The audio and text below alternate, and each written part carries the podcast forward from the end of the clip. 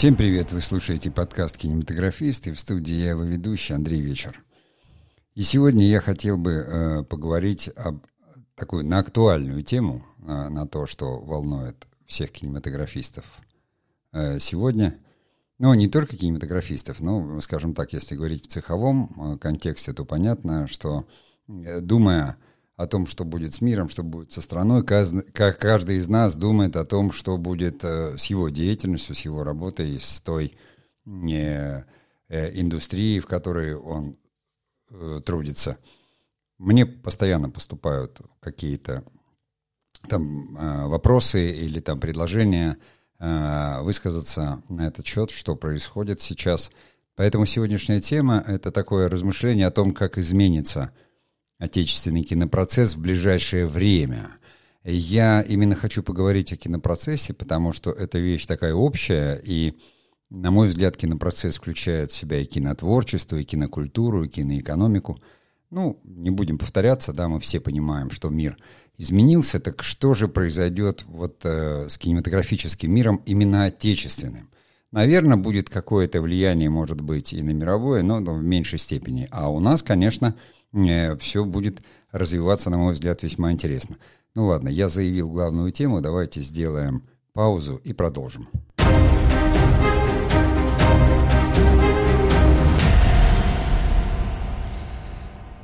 Так вот, мы будем говорить о кинопроцессе, который включает в себя множество процессов. Понятно, что я сам, допустим, самый крупный кризис, который киноиндустрия на моем веку пережила, это 90-е годы, то есть развал Советского Союза и уход советского кино.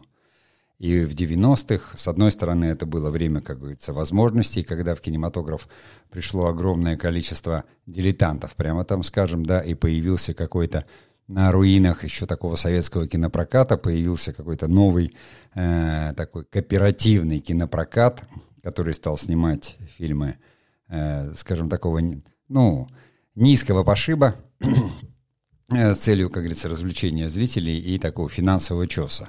Это достаточно недолго продолжалось, потом кинематограф вообще приказал себе долго жить. Второй, наверное, кризис такой был, это вот в 2008-м, который продолжался до 2012 года, и там в результате независимый кинематограф у нас закончил свое существование. Вот. И, наверное, такой серьезный кризис, то есть финансовые кризисы, они, ну, влияют, безусловно, на рынок, но почему я и говорю о кинопроцессе, что есть кризисы, которые идеологию меняют. Именно идеологию, которая непосредственно влияет и на культуру, и на творчество. Поскольку кинематограф так или иначе откликается на какой-то общественный запрос, то, естественно, во времена таких вот ключевых изменений, то есть запроса общества на какие-то смыслы, на какие-то посылы, культура и искусство на это отвлекается. И связано это бывает не только с тем, что меняется какой-то состав, да, вот просто говоря, как бы сейчас в кинематографе что произошло, там, в своем отношении к происходящим событиям, там люди оказались по разные стороны баррикад, очень много кинематографистов, не выдержав давления такое какое-то, там, уехали куда-то или не могут собраться, чтобы там начать или продолжить то, что они делали. Там этот процесс происходит со всеми, поэтому, ну, на виду, как говорится, вот деятели культуры, они такие люди типа либерального склада, и вот тут поубежали, но мы не будем здесь вешать клише, называть кого-то какими-то там нехорошими словами. Мы все есть люди, творческие люди, они эмоциональные, все по-своему переживают что-то, тем паче, что кинематограф, в общем-то, был международным последние несколько десятилетий. Поэтому понятно, как кто переживает, как кто на это реагирует, это личное дело каждого. Но как это влияет на кинопроцесс? Ну вот, во-первых, там я точно знаю какие-то примеры, я не буду называть фамилии, я не буду называть названия проектов, я не буду называть компании, чтобы не быть голословным, там все, там, допустим, факты известны мне из определенных первоисточников, но тем не менее не хочется порождать какие-то сплетни, мы рассуждаем именно о кинопроцессе. Безусловно, какие-то фильмы, находящиеся в производстве, там сериалы были остановлены. И да, в силу того, что я знаю примеры того, как режиссеры просто, они говорили, я не могу больше продолжать снимать, и уезжали. Или же фильмы останавливались, потому что их снимали за границей, и группе надо было уезжать. То есть какая-то остановка произошла, как и везде. И поэтому сейчас, естественно, отрасль, невзирая на то, что в основном, конечно, кинопроизводственный процесс, который был запущен, он продолжился, потому что картины, которые были в монтаже, их продолжали монтировать, планы никто не отменял, креативные отделы все равно занимались, допустим, там подбором сценариев, авторы писали, но даже такой простой пример, что те авторы, которые находились на Украине, а их достаточно много было, которые писали, то есть им тоже пришлось пережить какой-то шок, перерыв в работе. Я сейчас говорю даже не о какой-то там идеологической составляющей, да, когда люди эмоционально могли на что-то реагировать, а просто, ну, в таких условиях работать очень сложно. Даже вот у меня, я знаю, там просто я вел несколько авторов, процесс остановился, затормозился, потому что людям сложно сосредоточиться. Это именно кинопроцесс, понимаете, потому что в него входит даже работа автора над сценарием. То есть он вынашивает в голове какой-то проект, выстраивается какая-то там система, когда он работает с редактором. То есть все равно творческая работа, она не структурирована. И когда мозг отвлекается на более важные вещи, потому что это, конечно, более важно, это же вопросы выживания, а они всегда на первом месте у нашего мозга, то мозг не может сосредоточиться. И ты, ну, конечно, можно вылезти типа на профессионализме и там просто дубасить по 5 страниц в день, абы чего. Но это абы чего тоже может оказаться непринятым. Поэтому ситуация, в общем-то, понятна. Да? Я уже сказал, что где-то что-то остановилось, потому что нельзя продолжать. Ну, те же самые платежи, там, Visa, MasterCard, они ушли, а группы, которые работают за рубежом, лишились как бы даже не финансирования, физически не перевести деньги. Продюсеры там бегают, пытаются где-то выскрести по друзьям наличных, чтобы как-то это закончить. Но плюсом это не самое такое удачное время, опять же, для работы, находясь, когда весь мир возбужден, и люди, не думая совершенно на чистых эмоциях, на негативных, там выражают какие-то мнения, отношения, ведут себя, в общем-то, проявляют не лучшую сторону человеческой натуры, эмоционируя таким образом. Поэтому здесь мы все с вами понимаем, да, и творческий процесс, и производственный процесс, понятно, где и как они затормозились, никто не понимает сейчас объемов, вот. Ну и еще один процесс, то есть развитие. Процесс развития, когда были некие планы, попросту говоря, кто-то там из компаний хотел выходить на IPO, а теперь это закрыто, да, потому что ты на биржу не попадешь, там, ни на нью-йоркскую, ни на какую из-за санкций. Кто-то планировал что-то, и вдруг авторы уехали или исчезли, значит, проекты остановились, потому что другой автор, другой проект. Кто-то хотел вот сейчас в это время там выйти, и были спланированы экспедиции, которые сейчас невозможны, потому что самолеты не летают. То есть вот этот индустриальный процесс, да, он тоже остановлен. Что-то планируется, что-то выходит в съемку, то, что можно было запустить, я еще раз говорю, что-то монтируется, но, скажем так, существенно как бы этого производства оно стало меньше. И все, естественно, встали перед вопросом, а что дальше, куда дальше и как дальше быть. И вот здесь я как раз там готов предложить какой-то, опять же, такой свой некий анализ, исходя из своего опыта и опыта руководителя, там, продюсера, и опыта медийного руководителя, когда-то мне приходилось там возглавлять телевидение. Я еще раз говорю, что у меня на глазах развалилось советское телевидение, то есть советский кинематограф, и я прошел кооперативный кинематограф, кинематограф нулевых, когда он восстанавливался, и все искали новые смыслы.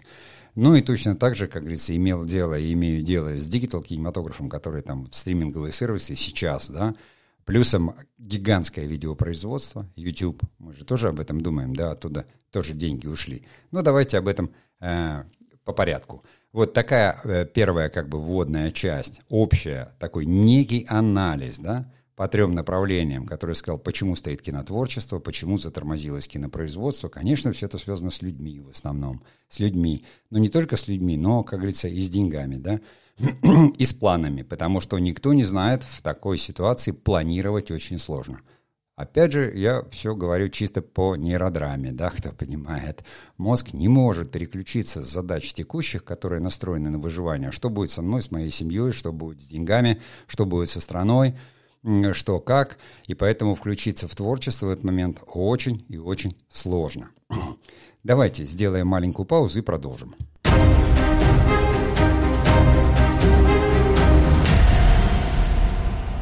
Ну и давайте пойдем смотреть уже конкретно дальше. Вот, к примеру, авторское кино. Да? Авторское кино, самое такое кинематограф, авторский, фестивали. Более того, не только фестивали, но, скажем, там социальный запрос на авторское кино. Ни для кого не секрет, что у нас там существовала целая плеяда авторов, достаточно известных или там начинающих, которые абсолютно точно работали на какой-то некий культурный запрос западного, там, допустим, кинофестивального движения. Ну, то есть наши кинематографисты, да, любили бывать в Каннах, в Берлине, в Венеции. Там, естественно, существовал некий запрос на Россию вот под какой-то такой призмой, и она подавалась под определенной призмой из 90-х, попросту говоря, то, что, как говорится, называли какой-то чернухой, или вдруг там же запрос совершенно меняется, да, и фестиваль — это бизнес, хоть это бизнес и построенный на авторском кино, но, тем не менее, по большей части, все равно это влияние на культуры, на межнациональные культуры, подъем каких-то вопросов именно мировоззренческих. Вот в прошлом подкасте я рассуждал о том, да, зачем кинематографисту мировоззрение. Поэтому, когда вдруг начинаются назойливо подниматься какие-то гендерные вопросы, которые там тысячелетиями не трогались и не стояли, никого не волновали, но вдруг совершенно искусственно откуда-то высасываются какие-то темы, а как там вот люди, значит, какого-то другой гендерной ориентации живут в странах, понимаете, исповедующих там ислам крайний или что-то. И это, конечно, ну как, все в мире меняется. Мы жили, да, в мире такой экономики впечатлений, когда вот чем ты круче придумаешь и чем круче завинтишь, тем вот, как говорится, лучше творчество. И поэтому, конечно, в большинстве своем авторский кинематограф, вот эти фестивали, они ориентировались либо вот на такие темы, которые абсолютно должны быть там не просто они социально острые, а просто надуманно острыми какими-то. И еще они должны нести такое общее представление Европы о том, что ну, у других-то все плохо, а у них все хорошо. И так или иначе это все успешно существовало, но закрылось сразу одним днем, одной секундой. Все фестивали отказали нашим фильмам в, так сказать, участий. Более того, я понимаю, что для ряда кинематографистов, для которых это была их жизнь, их просто жизнь, творческая, культурная жизнь, они жили там от фестиваля к фестивалю, и не только, ну, кинематографисты — это все, кинокритики, собственно, и киноведы, и режиссеры, и сценаристы, то есть люди разделяли ценности, у людей это было мировоззрение такое, и сейчас они, конечно, оказались в ситуации, когда кто-то из них уехал туда, и непонятно, что там им делать, хотя, ну, примеры русской эмиграции, там, после Октябрьской революции наши писатели там писали, и музыканты писали там музыку, композиторы, да, все это было, и наши актеры там работали, но мы не будем так уж совсем у нас, мне кажется, не настолько все так вот мир треснул, как тогда капитализм и социализм, это все-таки... Как говорится, серьезные вопросы, но больше они касаются тоже каких-то там глобализма, может быть, еще каких-то экономик, больше политики касаются, просто политики. И, ну, люди все равно будут иметь возможности перемещаться и возвращаться, и более того, интернет связывает прекрасно людей, поэтому люди искусства, они живут, как говорится, в общем таком мире, да, над гражданском каком-то, то есть я гражданин мира, как любят говорить многие художники. Поэтому здесь все равно какие-то связи, может быть, не теряются, хотя эмоции сильные. И я думаю, что вполне себе, вот, ну, буквально сегодня, там, я очень рад, что сняли судимость вот эту вот условную с Константина Серебренникова, и он уехал там в Париж.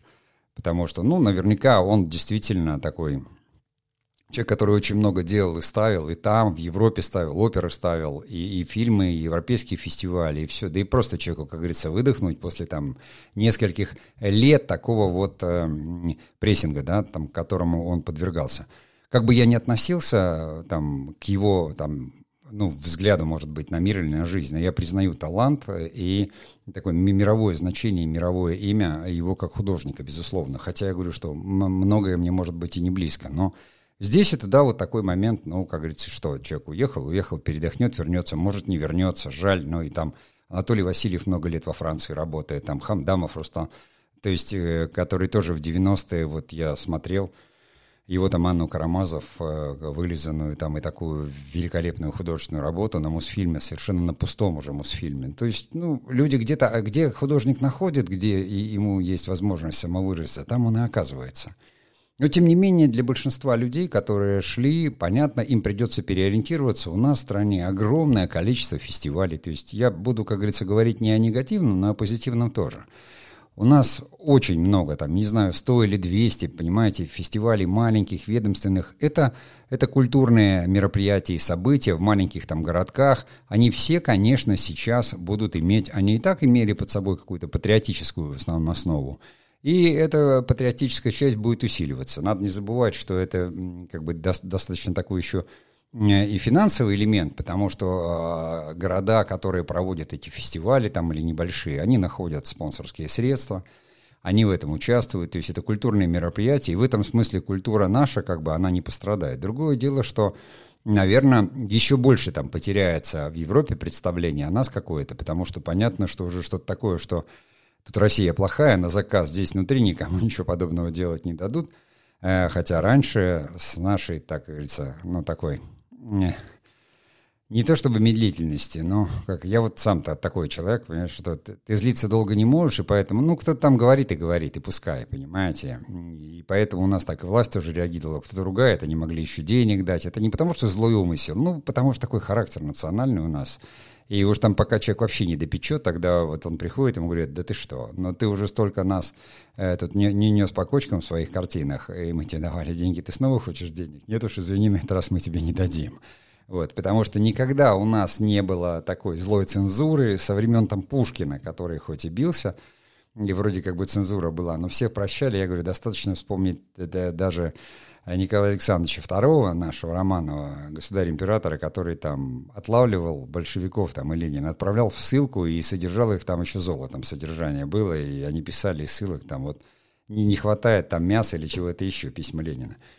Поэтому у нас всегда, как говорится, режимы, как бы их ни пытались там выдать большевики и говорить, что это были там кровавые режимы, нет, само, как говорится, православие, само мировоззрение русских людей, оно как бы таково, что мы отходчивы, быстро прощаем и очень долго, бесконечно можем там, как говорится, не обращать внимания на какой-то там психоз или там эмоциональный дискомфорт. Но когда уже гири до полу доходит, тогда уж, как говорится, пожалуйте бриться. Да, вот что мы там сейчас и наблюдаем кругом. Поэтому, говоря об авторском кино, западные фестивали практически все для нас закрыты, не практически, а все. Значит, упор пойдет на наши фестивали. Это понятно, что какая-то часть авторов, она останется там, но основная будет работать здесь. Значит, запрос от общества все равно пойдет на какие-то такие скрепы определенные. Не буду сейчас говорить, что там идеология или там какой-то там патриотизм. Да нет, может быть, и на исторические темы. То есть поскольку всегда подобного рода события объединяют людей, очень сильно объединяют, но эмоционально, как говорится, и запрос на духовность возникает, то здесь очень много может быть тем, и поэтому, конечно, будет такое возрождение, в котором будут принимать участие, я надеюсь, очень и независимые кинематографисты тоже, там и слушатели моей мастерской, и не только, потому что это порыв, это и будет порыв у людей, он такой патриотический, духовный, он будет у всех, и у тех, кто хочет организовать эти фестивали, и у тех, кто хочет снять, там, высказаться, там, осмыслить что-то. Поэтому здесь, конечно, там, я ожидаю подъема определенного, тем паче, что вот в этой штуке государство не очень принимает участие, то есть Минкульт давал всегда деньги на дебюты там, для фестивалей, но, тем не менее, это было не так много. То есть надо было представлять страну, конечно, там и какое-то лицо, и вести эту культурную работу. А теперь эти деньги, они, как говорится, придут и останутся здесь. То есть Минкульт найдет, как говорится, как ими распорядиться в том же самом кинематографе. И поэтому тут, я думаю, что все будет хорошо, потому что уже такой здесь душевной ленности не будет, или как бы там работы тоже конъюнктурные на заказ будет меньше. Вот то, что говорится об авторском кино, поэтому все авторы, которые хотят высказаться, у кого какой-то есть этот самый, я призываю здесь не про идеологию, я говорю, да, не про какую-то пропаганду. Оставьте это уже, как говорится, государству, они там сами решат, у них есть 8 мейджеров и деньги на это. А мы, как авторы, независимые или кинематографисты, надо рассказывать о чем-то хорошем, понимаете? Во многих городах существуют и студии, и люди-энтузиасты, там существует своя история. Ну, вы, в общем, сами все знаете, потому что мы об этом постоянно говорим. Ну, давайте я сделаю маленькую паузу, и мы продолжим.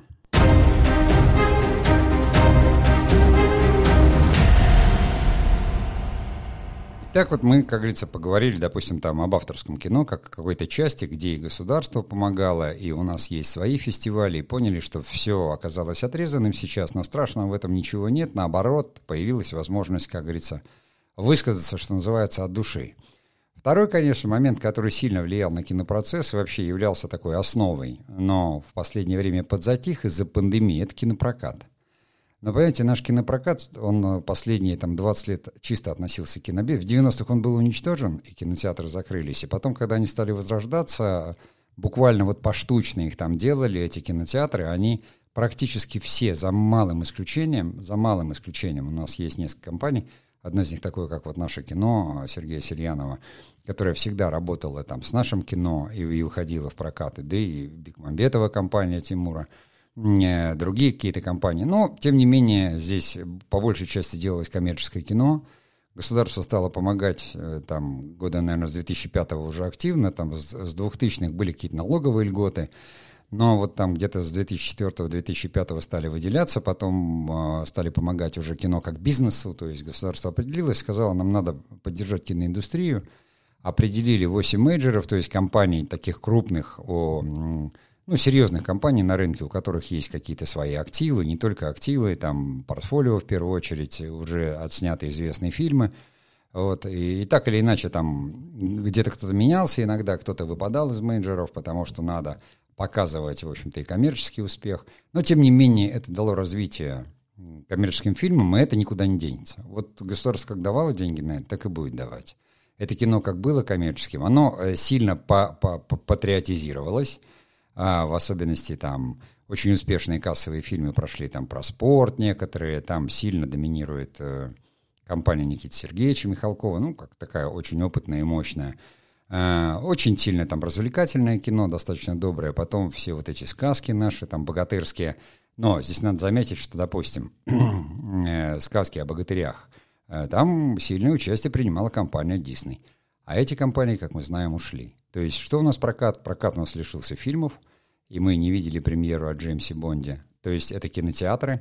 Мало того, что они просились сильно в пандемию, но сейчас они лишились и как бы тех самых премьер, которые, может быть, еще неизвестно, пошли бы там люди или не пошли бы сейчас. Не в смысле в кинотеатры. Люди в кинотеатры ходят всегда, потому что, что же все время говорить о грустном, да?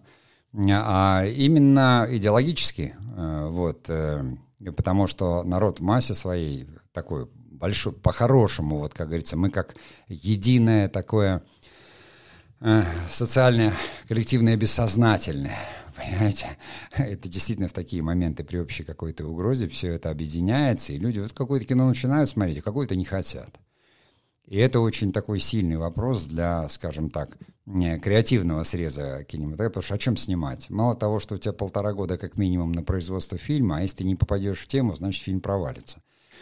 Поэтому здесь самое простое, поскольку сильно просели вот эти премьеры, практически освободился там вся роспись в кинотеатрах, то, естественно, как бы было предложение вывести там фильмы второго проката, которые любимы. Так вот снова в прокат там попал «Брат 1», «Брат 2», компании там Сельянова, да, «Наше кино», еще какие-то фильмы, что-то Госфильмофонд вынул. То есть, в общем-то, как говорится, это абсолютно, на мой взгляд, правильное решение, потому что люди смогут пересмотреть любимые фильмы.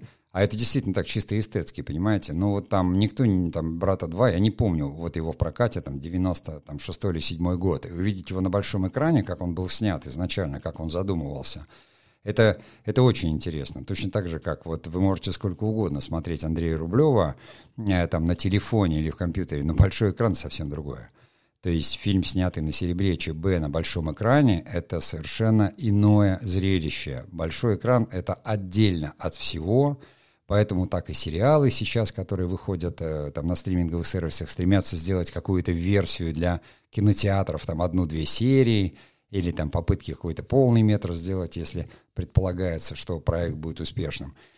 Поэтому Те, кто любит кинотеатр, ничего не потеряли, то есть роспись нормальная, кинотеатры работают, дальше уже дело за людьми. Хотят идут, хотят нет. Причем наши все премьеры, они, как говорится, выходят, но зарубежных нет, что, да, патриотизация там происходит, кинематограф. Более того, я думаю, что, ну, вот скоро, буквально это же всегда весной бывает, пройдет конкурс опять. А конкурс всегда был, то есть на наши фильмы. Продюсеры все это представили, и все эти деньги придут, кино сниматься будет. Но, наверное, просто больше фильмов теперь наших. Государство где-то там помогало, примерно в год снималось 120 картин, а видели мы из них там 10-20, может быть, на экранах. А остальные уходили на вторичный экран, куда-то вот на онлайн-кинотеатры, в какие-то другие показы. То есть они просто не могли противостоять тому наплыву Голливуда, который был. Поэтому здесь я тоже вижу, в общем-то, позитив. Потому что, с одной стороны, надо помнить, что кинопрокат стал, безусловно, коммерческим. Это достаточно дорогостоящее удовольствие, потому что снимать надо по-другому. То есть совершенно там другое разрешение, другой звук, Dolby Surround, все это дорого. Государство денег на это дает очень избранным и немного, и поэтому те, кто думают, что они там снимут свой фильм, выведут в прокат, да, возможно. Ну, в клубный прокат, в небольшие кинотеатры вполне себе по городам и весям можно договориться. Прекрасно, много лет это делали те же самые якутские кинематографисты. Они снимали кино там на девикам свое и показывали в кинотеатрах тогда. Я думаю, что и сейчас это возможно, потому что я так делал. То есть с небольшими кинотеатрами всегда можно договориться, принести копию фильма, собрать, естественно, зрителей. Чем-то поможет кинотеатр. Где-то ты сам имеешь какую-то свою аудиторию в социальных сетях. Это, как говорится, отдельно. Она там тоже потерялась. И все это можно показывать. Поэтому вполне себе, кто чувствует себе именно силы работы в большом кинематографе, в полнометражном кинематографе, на мой взгляд, он не будет теперь только развлекательным, потому что эту нишу сильно, очень сильно, как говорится, держали блокбастеры американские. У нас научились их делать, но это только несколько компаний, потому что это дорого, и блокбастеры у нас, если в Америке их выпускают каждую неделю один блокбастер, то у нас их там 2-3-4 в год могло быть с государственной поддержкой, и причем при коллаборации продюсеров несколько студий.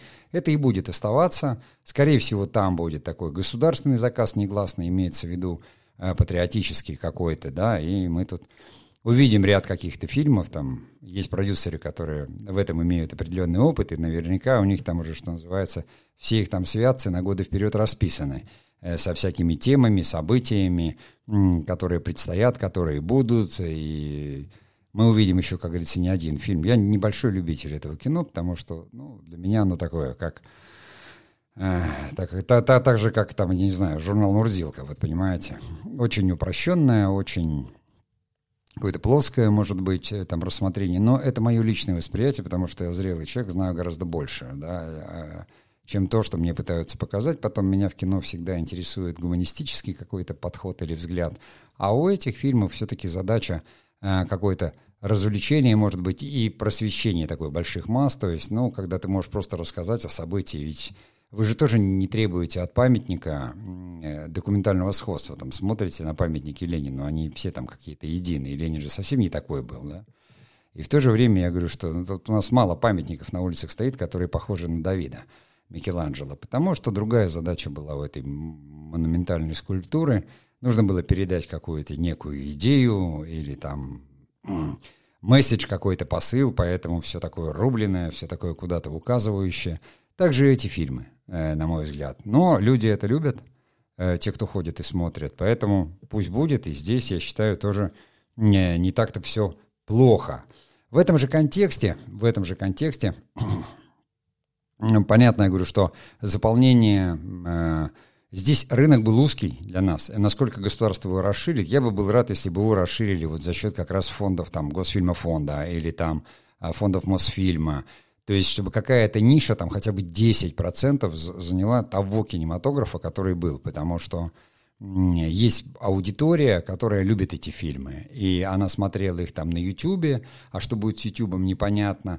Это, конечно, тут тоже финансовый вопрос. Такое можно, как говорится, только при поддержке государства, потому что эти билеты надо каким-то образом спонсировать, потому что советское кино любит старшее поколение, а с деньгами, то есть никто не пойдет смотреть там советское кино по цене, как говорится, билета, как на блокбастер. Но здесь будут уже решать кинотеатры. Им надо заполняемость залов и там продаваемость какая-то. Ведь старшее поколение, я иду, я не покупаю попкорн и пепси, я иду смотреть кино. А это не очень выгодно кинотеатру. В буфет я не захожу, там я иду на какой-то самый недорогой сеанс и там смотрю кино. То есть как это решить заполнением и заполняемостью зала? Это надо говорить с кинопоказчиками, с кинопрокатчиками, действительно только тогда, когда это будет. Там явно существуют какие-то препоны, потому что у нас огромнейшая библиотека Госфильма фонда, но этим надо заниматься, ведь уже в контексте таком культурном, просветительском. Получится это или нет, там мы не знаем, но я говорю, что с точки зрения просвещения это было бы прекрасно, но мы сейчас говорим о нас с вами, да, о тех, кто снимает кино или собирается его снимать и делать, и понятно, что в некотором смысле это хорошо просветительски, но с другой стороны мы же хотим делать новое какое-то кино, да, и на что-то ориентироваться, поэтому... Здесь для нас это просто те ориентиры, может быть, художественные ориентиры, к которым во многом стоит вернуться, потому что я считаю, что в творческом плане, в смысловом плане, как говорится, советское кино осталось, ну, недосягаемым. Недосягаемым. В этом контексте можно только там в мире сказать, что вот французы, они безумно любят кинематограф, и он у них как был, так и остался вот такой французский, они не так много снимают сериалов там. И их кино совершенно не американское, и поскольку наши кинематографисты вот уже того самого нового времени оттепели ориентировались на Европу, на итальянцев, на французов, то и наш кинематограф, он темы-то поднимал свои, а вот именно такой язык кинематографа, да, который, он был более близок как бы к европейскому. И поэтому, невзирая на то, что сейчас появилось очень там много сериалов американского образца или Netflix, это совершенно новый продукт, абсолютно такой кинопродукт, который тоже имеет свою, так сказать, нишу и новое поколение, которое любит его потреблять, потому что здесь вопрос не смотреть, а тут именно потребление, такое массовое потребление. Но еще раз говорю, что в прокате я тоже вижу, что наше все, которое было, останется. Есть точно вариант, если там придут какие-то инвесторы, но это очень сложно в том смысле, что инвесторам почти не вернуть. То есть прокатное кино деньги не возвращает. Если вдруг государство решит забрать нишу под свое крыло и сказать там, да, кинематограф, теперь мы его финансируем, но мы же и говорим, что там должно быть и как. Но государству есть чем заниматься, и мне кажется, что в ближайшее время там не будет какой-то такой усиления роли, кроме той, которая уже сейчас сложилась. Поэтому там ждем инициативы от самих кинематографистов. Ну, давайте сделаем паузу и продолжим.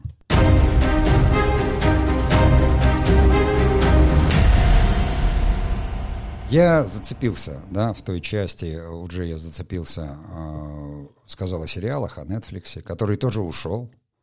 Ушел вместе с деньгами людей, которые заплатили за год вперед, оплатили его этот самый. Он мило, как говорится, исчез в тумане, отключившись под общие эти самые, вместе с оплаченными билетами. И здесь, естественно, ну тут у нас совсем так вот... Не то, что там неплохо, а очень даже хорошо, потому что кроме Netflix, который здесь присутствовал, собственно, так, на, скажем, там 20 или 30%, потому что его представителем явным там была НМГ Групп, которая переводила эти сериалы, это очень долгий был там процесс. Да, он был введен, что-то было переведено на русский, что-то шло с титрами, с субтитрами, но это совсем небольшая доля была, чтобы тут так горевать. Большинство из нас там... Если узнавала какие-то новинки на Netflix, то есть с идеологической точки зрения я, ну, считаю, что вообще потерь никаких, потому что Netflix, ну как, он производил гамбургеры и жвачку. Как бы они красиво не были упакованы, но там не было кинофильмов никаких, которые представляют художественную ценность. Никакой. Вообще. То есть это развлечение в чистом виде, очень качественное, очень такое крутое, но цель как бы этих фильмов — убить время. Это убийцы времени. У нас... Такого кино производится достаточно, в огромном количестве. У нас существует там 8 или 9 платформ своих, в которых, ну, наверное, были какие-то там иностранные капиталы. Но сейчас все очень просто, поскольку это бизнес, в который вкладывали деньги крупные компании. Здесь вот как раз речь идет уже о таком, не об индустрии, а о крупном бизнесе, потому что эти фильмы воспринимались как контент. Ну, мир, понятно, разделился, да, возникли гигантские платформы, которые в интернете являются там важными, у них есть облачные сервисы, им нужен контент, потому что, как говорил создатель Microsoft, да, контент — это король. И вот с момента создания Netflix «Карточного домика» и его такой сразу премьеры всех серий в 2013 или 2012 году мир кинематографистов изменился навсегда. Более того, качество настолько высоко было там этого первого контента, что туда пришли там голливудские звезды какие-то, то есть там было что играть, была какая-то там драматургия, то есть возникло и для зрителей тоже что-то новое, совершенно качественное, как называли такие киносериалы, совершенно иной картинкой, все то, что мы видели. Но очень быстро это все, как любой поток, оно превратилось в поток. Это стали делать, там, как говорится, по всему миру, и хотя Netflix и возглавлял там все это движение, но, тем не менее, он начал уже заказывать где-то так локально производство сериалов, понимая, что нужно как-то разнообразить эту изюминку, а дальше это все в том же принципе, как Макдональдс, когда говорят, мода этого сезона там гамбургер с соусом чили, то есть ничего не меняется, остается булка, остается котлета, меняются соусы, названия, и вот вам уже говорят, или там тропикана какая-нибудь, понимаете? Это та же самая вода с газировкой и с лимонной кислотой, но туда добавляют немножко химии, чтобы пахло ананасами, и делают другой рисунок, что-то тропическое под лето.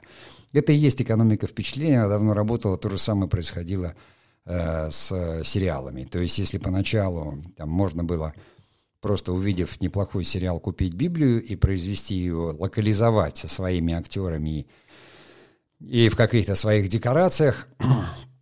Иногда, как говорится, когда сериал был такой над и доходил до какого-то уровня, что его можно показывать хоть в Японии, хоть в Испании, одинаково воспринимается тогда. Netflix там покупал права на этот сериал. Тому за последние годы было очень много примеров, и у нас тоже покупали. Большая часть кинематографистов связывала свою судьбу именно с Netflix в этом плане.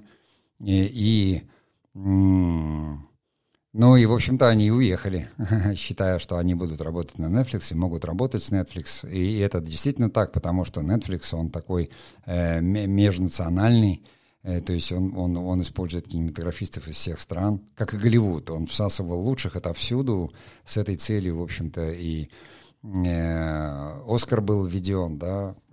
Это, как говорится, бизнес, еще раз говорю, и здесь тоже. Но его основное отличие было в том, в отличие от Netflix, который там торговался на бирже, и, в общем-то, он использовал деньги инвесторов, и Netflix такой тут, да, у него очень много подписчиков, и он первый.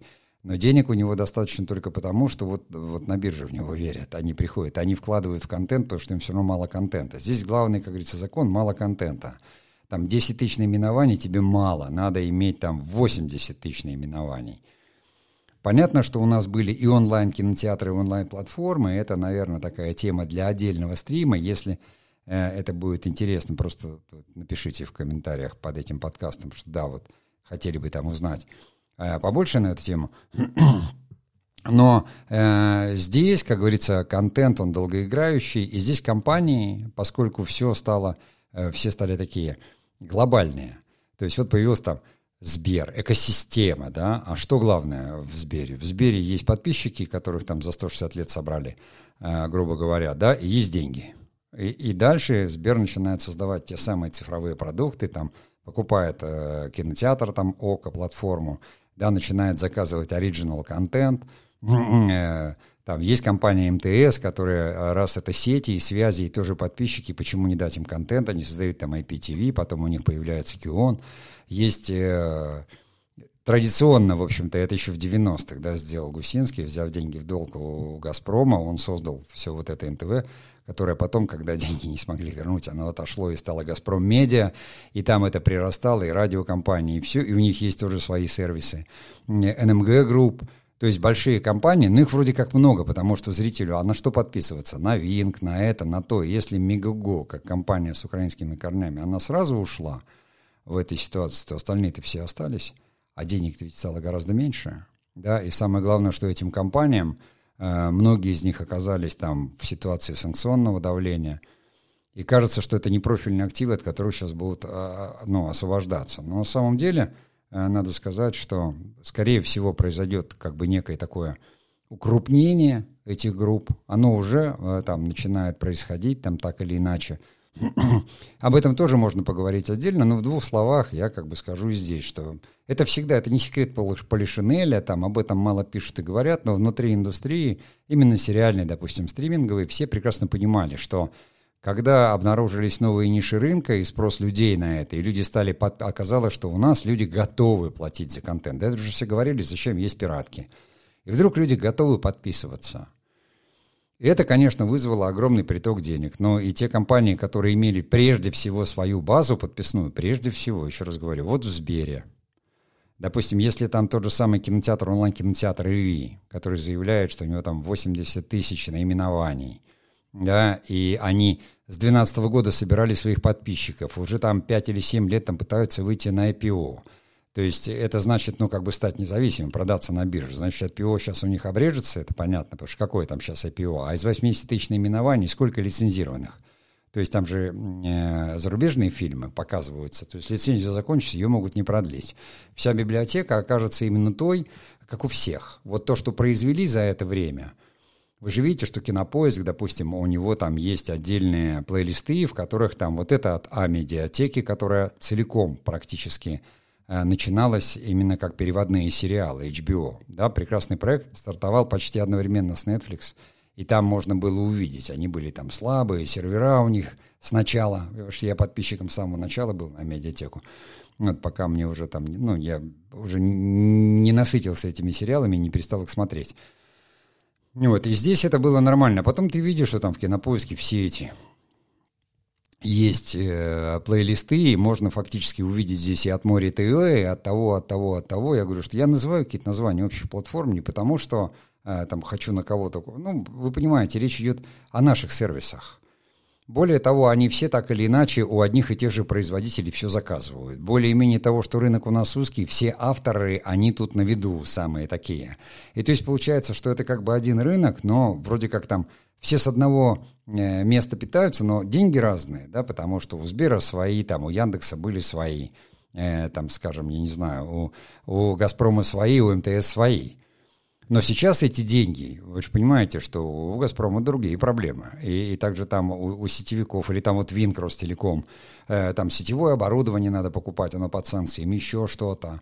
Поэтому 100% там будет уменьшено, допустим, финансирование. Но никто не оставит людей, зрителей, бесценную базу данных, потому что мы не уйдем из цифрового мира. Потому что у нас самый главный приоритет там, нашего правительства, государства – это сделать... Цифровое государство, цифровое правительство это делают мощно. Значит, мы все, как говорится, там останемся здесь, и у нас это будут делать, значит, контент будет нужен. Но, скорее всего, просто людям придется договориться, и все, и укрупниться. И, скажем, вместо 10, там, 12 компаний на рынке окажется 3. Вот я бы сейчас остановился на этом месте, потому что как раз поподробнее, допустим, там об этом укрупнении, да, об обвале рынка ТВ-рекламы, об обвале рынка там, видео, которые на YouTube или там в Instagram. И о таких уже более экономических вещах я просто рассказал бы в следующем подкасте. Опять же, я просто по вашим, как говорится, по вашим реакциям, то, что называется там лайком, каким-то я пойму, что если нравится, то мы эту тему, как говорится, разовьем, потому что, еще раз говорю, для меня это кинопроцесс, который состоит прежде всего из вот кинотворчества, то есть кино без творчества не бывает, даже если мы делаем продукт, все равно люди, а это очень специфическая вещь, это как выращивание пшеницы, я не знаю, понимаете, это культура, да, культура — это возделывание, и мы зависим именно от того, там, что на рынке, как вот цветы там, будут покупать тюльпаны, или будут покупать гвоздики, или будут покупать розы. Так же и здесь. А, естественно, культура. То есть это то, что уже лежит в основе, и то, что может разделиться. То есть это запрос общества на фильмы, на темы, на смыслы. И, конечно, экономика, ну, то есть, которая киноиндустрия, кинопроизводство включает, и то, о чем мы сейчас вот поговорили, как говорится, это экономика нового времени, цифровая, когда все стараются, как говорится, деньги... Ну, то есть деньги будут цифровые, и кино цифровое, и все цифровое. Там внутри все крутится, все работает, кто-то что-то это регулирует. А мы с вами, как всегда, являемся просто потребителями, хотя мне это слово категорически не нравится. Ну, ладно. Я там традиционно стараюсь удержаться в своих 45 минутах. Вот мы сегодня поговорили, еще раз напомню, да, о том, как меняется как изменится отечественный кинопроцесс в ближайшее время. И вот там в первой части мы обсудили авторское кино, там прокат, как он изменится, да, сериалы, наши Netflix. Ну, а в следующем подкасте мы продолжим разговоры и уже поговорим немножко и о видеопроизводстве, о ТВ-производстве, о кинематографической составляющей, да, и о том, как в киноиндустрии там могут вот именно укрупниться вот эти группы основных игроков, которые так или иначе, потому что там НМГ-группа, она содержит гораздо больше. Там они в прокатном кино играют, и это вся их история с богатырями, имеется в виду вот этим богатырем кино, где участвовал Дисней. И эти компании будут выходить, но никто никогда, то есть не будет убивать курицу, которая несет золотые яйца. Поэтому я надеюсь, что все у нас будет с вами хорошо. Но я на сегодня с вами прощаюсь и творческих успехов!